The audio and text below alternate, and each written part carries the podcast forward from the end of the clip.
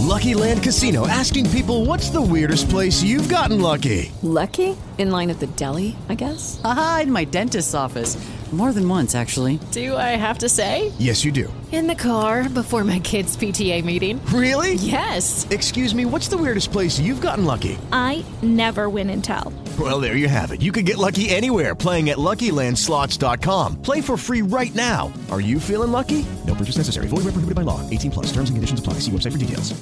Hey guys, it is Ryan. I'm not sure if you know this about me, but I'm a bit of a fun fanatic when I can. I like to work, but I like fun too. It's a thing. And now the truth is out there. I can tell you about my favorite place to have fun. Chumba Casino. They have hundreds of social casino style games to choose from with new games released each week. You can play for free anytime, anywhere and each day brings a new chance to collect daily bonuses. So join me in the fun. Sign up now at ChumbaCasino.com. No purchase necessary. VGW. Void were prohibited by law. See terms and conditions. 18 plus.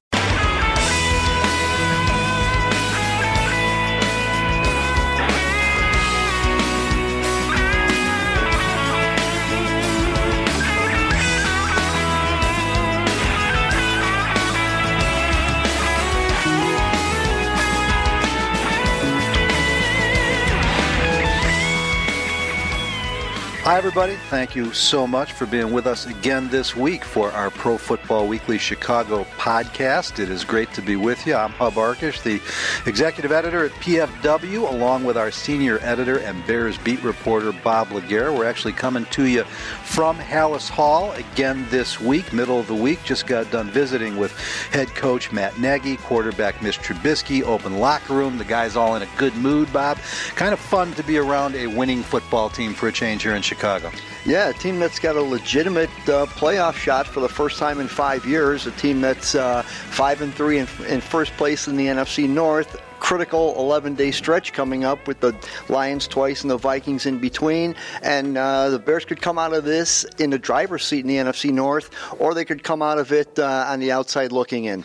We're going to dig into this pretty deep, but before we do, I just want to tell everybody if you do not have our Pro Football Weekly app on your smartphones right now, get access to the must have source for NFL analysis, tape breakdowns, draft profiles, news, and more in our Pro Football Weekly app. You can get it in the App Store for iOS users, Google Play for Android users, or a ProFootballWeekly.com slash app. And as we look at this football team, Bob, one of the hot conversations, uh, I'm probably going to ruin my column because I'm writing about this today too, but I, I think we've gotten to the point where you have to have this conversation. Some of the national coverage is suggesting that maybe uh, this team is more a product of the schedule than, than, than being a good football team. I think that's a little short sighted.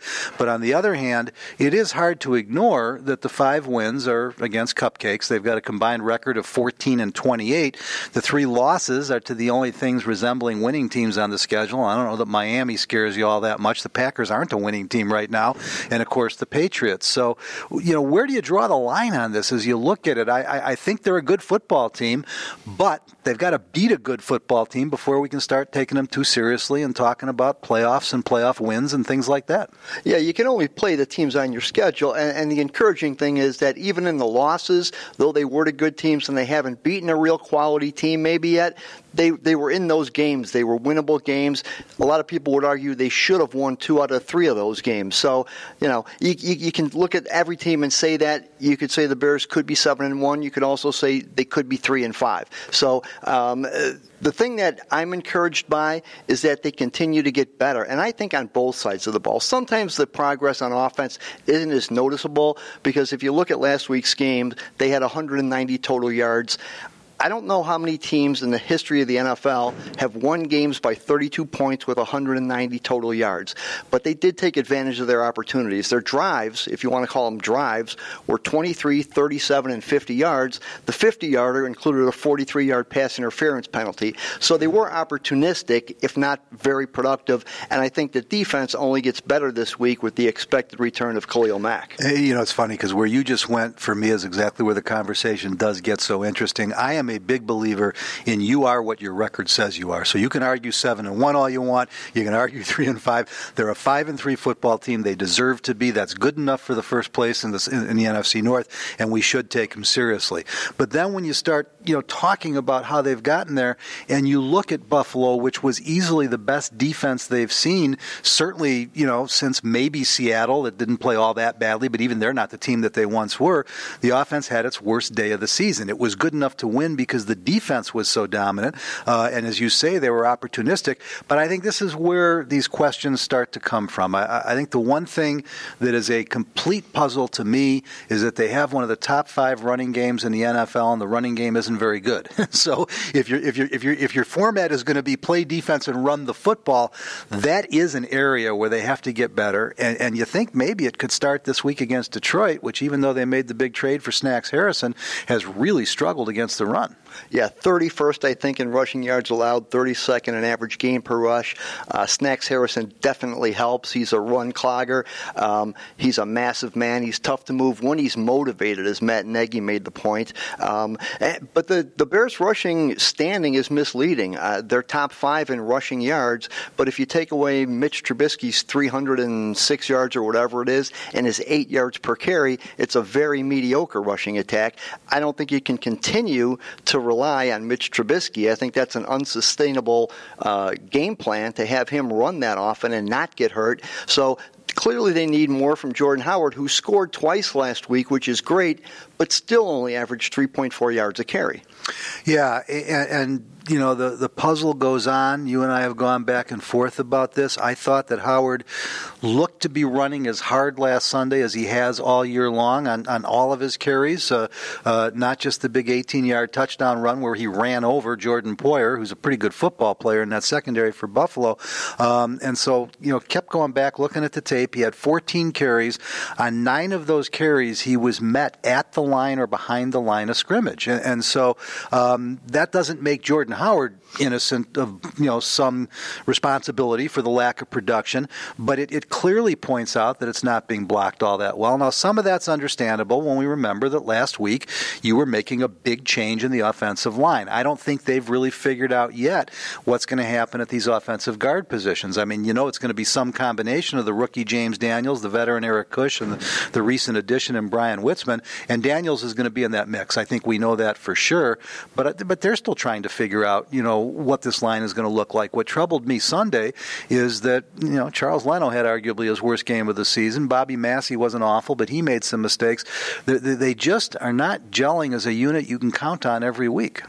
Yeah, and until they decide the situation at guard, I don't think they will gel as a unit. No quality team alternates guards on on every series. They did it for a while with James Daniels and Kush, and it was beneficial because you got James Daniels ready to become a full time starter, which he now apparently is.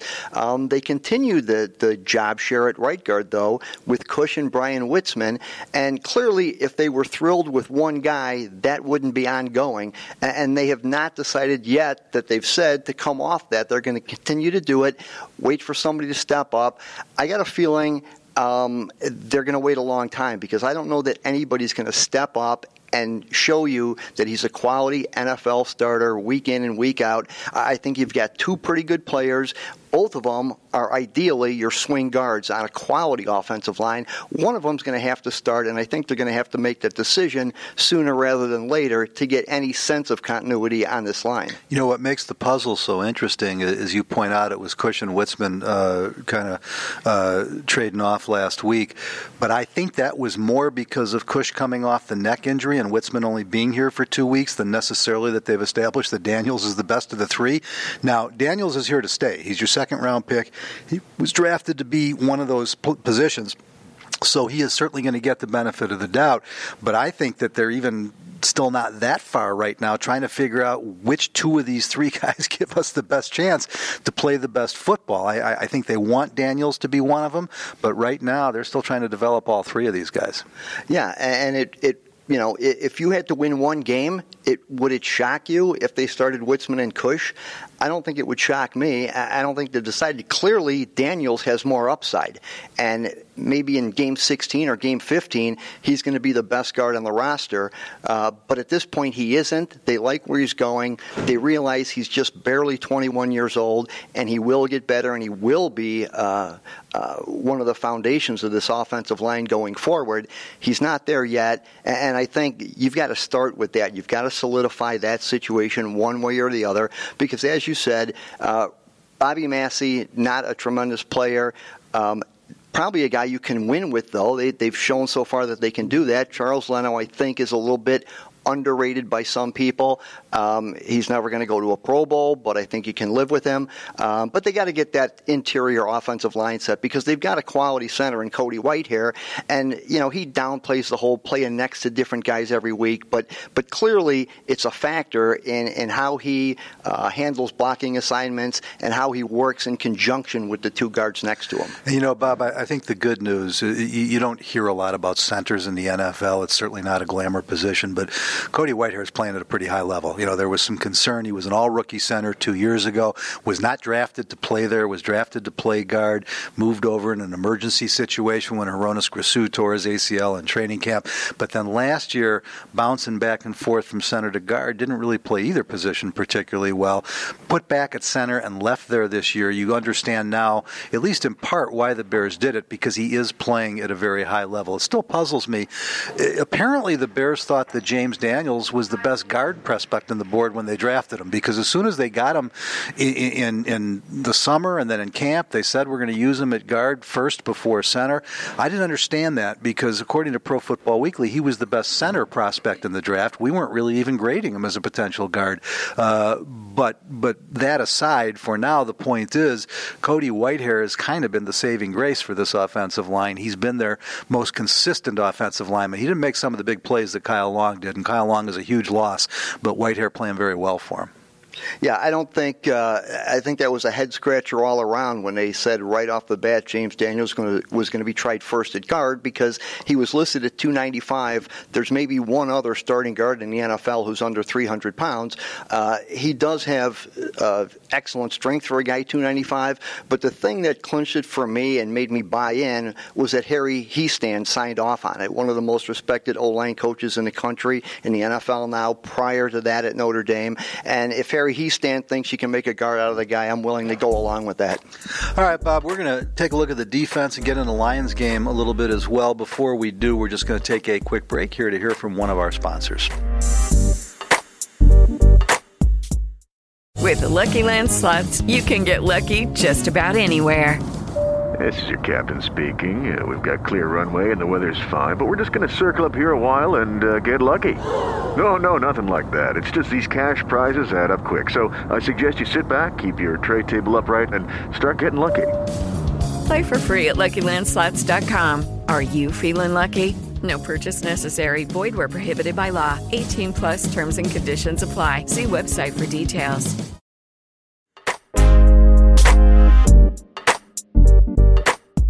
Welcome back to our Pro Football Weekly Chicago podcast. Bob LeGere here. I'm Hub Arkush. And before we get back into our Bears talk, just want to remind you one more time to get access to the must have source for NFL analysis, tape breakdowns, draft profiles, news, and more. Get the Pro Football Weekly app. You can get it in the App Store for iOS users, Google Play for Android users, or at profootballweekly.com slash app. You know, looking at the defense, Bob, they're obviously playing at a very high level. I don't care how bad Buffalo Buffalo's offense is. When you have a dominant game like that, you're one of the better units in the league. And what was so impressive to me Sunday, again, the front seven looks good. Roquan Smith had easily his best game as a pro. You saw why he was the eighth pick overall in the draft. But Kyle Fuller just is jumping off the screen at you at this point. He is playing as well as any cornerback in the league right now. He's obviously gained great confidence. He's doing it with physicality, with great coverage skills, and now showing the ball skills that some people doubted that he had, particularly when that interception in Green Bay got away from him. That that one play that clearly did impact the Bears' record a little bit this year. Yeah, if Kyle Fuller's not a Pro Bowl candidate, I don't know who is. Uh, other than Khalil Mack, he was, I'd say he's probably the second most valuable member of that defense, maybe the most valuable defensive player since Mack has been out for a couple games and was ineffective in two games before that. Uh, Kyle Fuller's tied for the NFL lead in interceptions with four. Uh, all four of come in the last four or five games, so I know he's number one in the NFL over that span. But he's always been a guy who would support the run. Uh, he didn't. He went for a couple of years without having uh, a great interception total after getting four as a rookie, and then he missed the 2016 season with uh, an injury that still is kind of questionable and remains unexplained. It was an arthroscopic procedure in the preseason that sidelined him for the entire year, and uh, I don't know that anyone ever got a, a legitimate explanation on why a scope kept a guy out for an entire season. A lot of people questioned his toughness and his commitment and his desire. I think he's uh, answered all those questions positively and is playing as well as anybody in that secondary and as well as anybody on that defense the last three weeks. Yeah, I think the ultimate compliment is a couple years ago, none of us understood it, and a lot of fans wanted him gone because of it. I don't think they remember it now. That's how well he's playing. So, very impressive. Uh, Eddie Jackson had probably his best game as a Bear. I know he had the two scores against Baltimore last year, but just in terms of playing the position uh, completely. Uh, Akiem Hicks, uh, again, if he's not a Pro Bowler, they shouldn't they shouldn't pick the team. I mean, he just he dominates the line of scrimmage uh, in significant stretches. Danny Trevathan's playing at a very high level. You just have to feel good about this defense. The the puzzle that continues for everybody is Leonard Floyd. He did not get to the quarterback again Sunday. He clearly has to start getting there, or you're going to have an issue with that pick. But he did play a pretty good football game. He was very aggressive against the run early. You know, the interception return for the touchdown is nice, but that's the right place at the right time as much as anything else. But what is intriguing about him is remember how raw he was when he got here, and he is in the right place at the right time almost all the time now, and he is very active. He just is not finishing as a pass rusher. I, I, think he's getting close. He, I think he had three quarterback hits, and that's you know, close doesn't cut it all the time. But I think he's showing signs, and all year long, coaches have, have hammered us with the fact that he's doing a great job in coverage, he's doing a great job in run support. And I think last week was, for me, the first time I really saw evidence of that. He's shown it in flashes uh, previously, and the further he gets away from that broken hand, I think the better he's going to be. I don't know that it's 100% right now. I don't know that it will be this year, but it's pretty close, and, I think he's on the verge. I think, you know, I don't know that he's going to break out with three sacks in a game, but um, he's gone, I think, uh, nine games now or 10 games going back to last year without a sack, by far the longest drought he's had in his NFL career. Um, I think that ends, if not this week, then very soon. All right, Detroit Lions coming in Sunday, Bob, and it's not just only the Bears' second division game of the season in Week 10. It's five of the last eight. It's three division games in the next 12 days, and and the bottom line is that everybody in the division is within two games of each other. As a matter of fact, the uh, the Vikings just percentage points behind the Bears. They're going to play each other twice, so that'll settle that.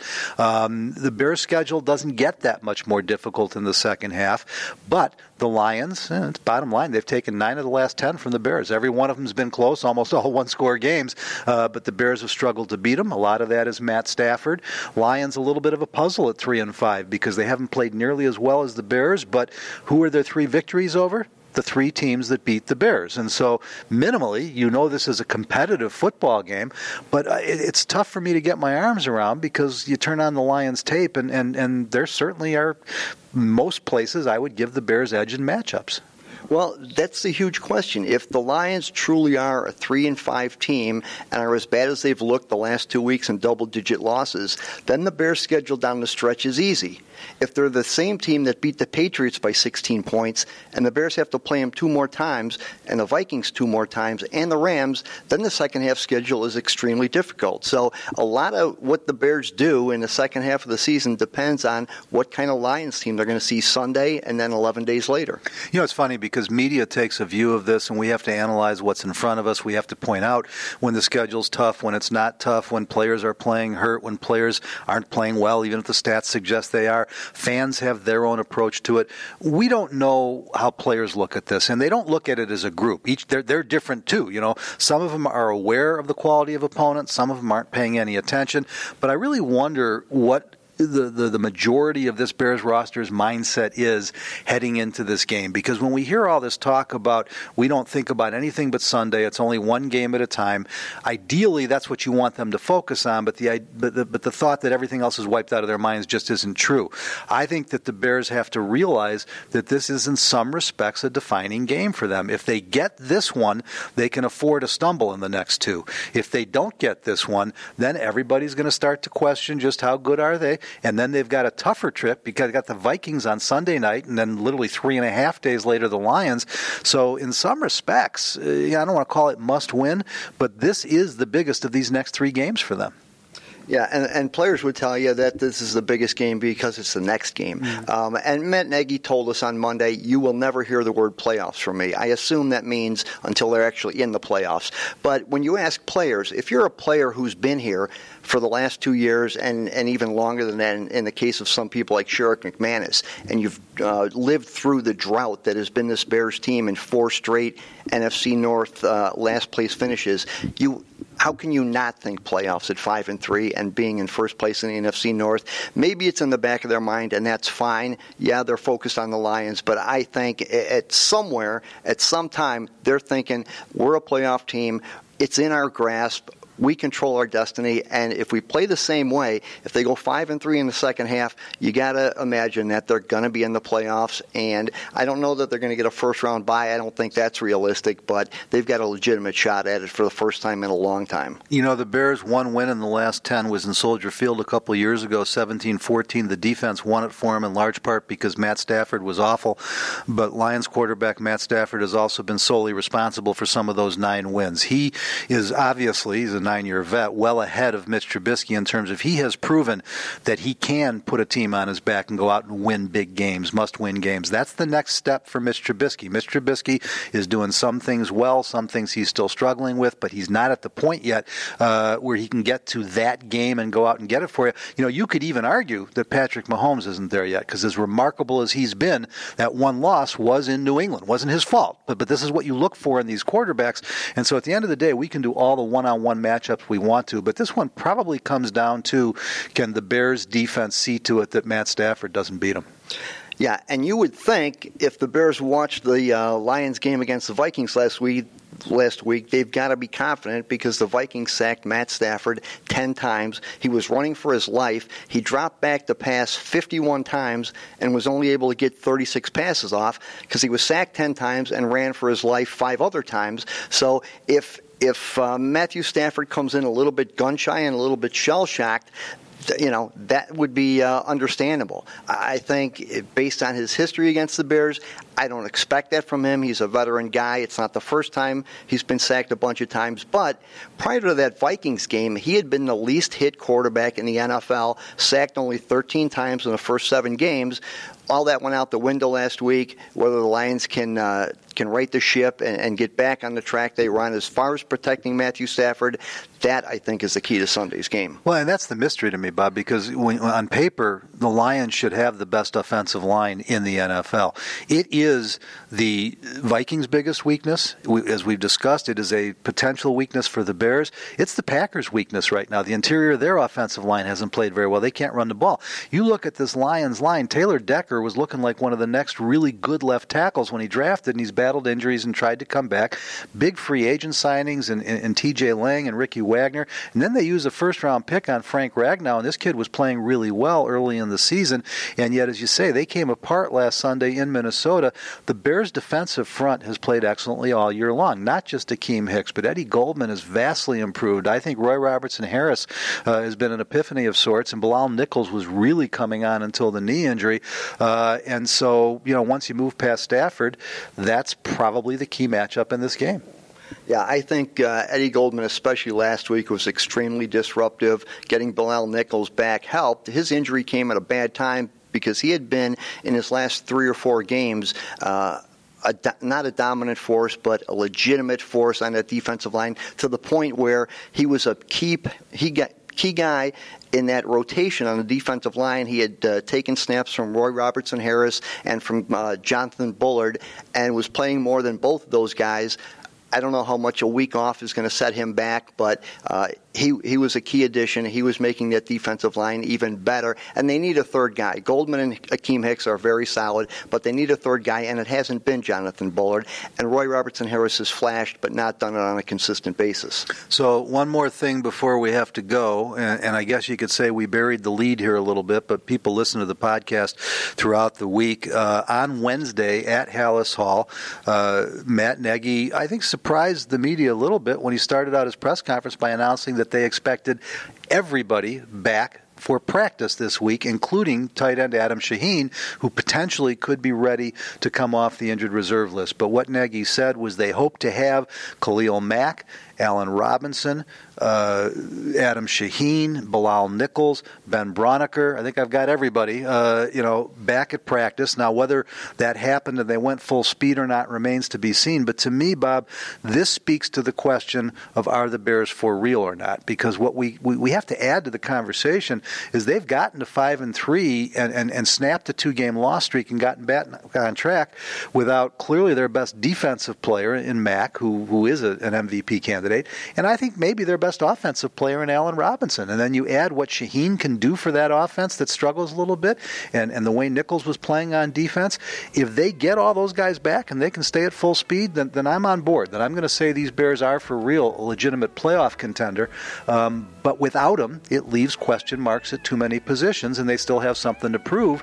And so it should be a lot of fun to see if those guys are all on the field Sunday against the Lions. Yeah, it's encouraging though that um, when the injury bug finally did hit, uh, they weren't devastated by injuries, but it was the most significant injuries they have seen all year. They won two straight games. When you can win those games, granted against inferior opponents, but you win those games without some of your best players, that's a good sign for the future going forward, especially if by resting them, you get them back at 100% for the last eight games. All right, that's going to do it for this week's edition of Pro Football Weekly Chicago. Let me remind you one more time if you want everything you need to know about the Chicago Bears 24 7, get our Pro Football Weekly app downloaded on that smartphone. We really appreciate all of you guys for listening so much this week. It's fun bringing this to you. Hopefully, the Bears have a big one on Sunday. We'll be back to visit with you again next week.